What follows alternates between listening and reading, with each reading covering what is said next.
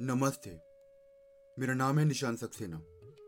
आइए सुनते हैं चाणक्य नीति। विद्या मित्रम प्रवासेषु, भार्या मित्रम ग्रहेषु च। व्याधि शध्यम मित्रम धर्मो मित्रम मृतस्य च। अर्थात, विदेश में विद्या ही मनुष्य की सच्ची मित्र होती है। घर में अच्छे स्वभाव वाली और गुणवती पत्नी ही मनुष्य की सबसे अच्छी मित्र होती है। रोगी व्यक्ति की मित्र दवाई है।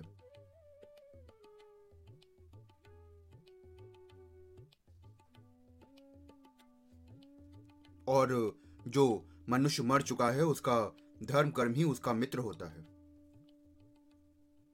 मित्र की परिभाषा करते हुए कहा गया है कि जो सदैव अपने मित्र का हित चिंतन करे, तथा विपत्ति में साथ न छोड़े, वही सच्चा मित्र होता है।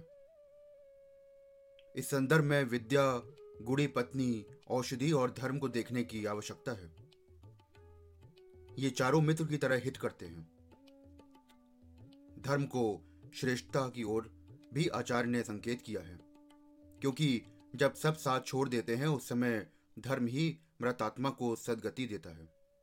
उसके मोक्ष का कारण बनता है। धन्यवाद।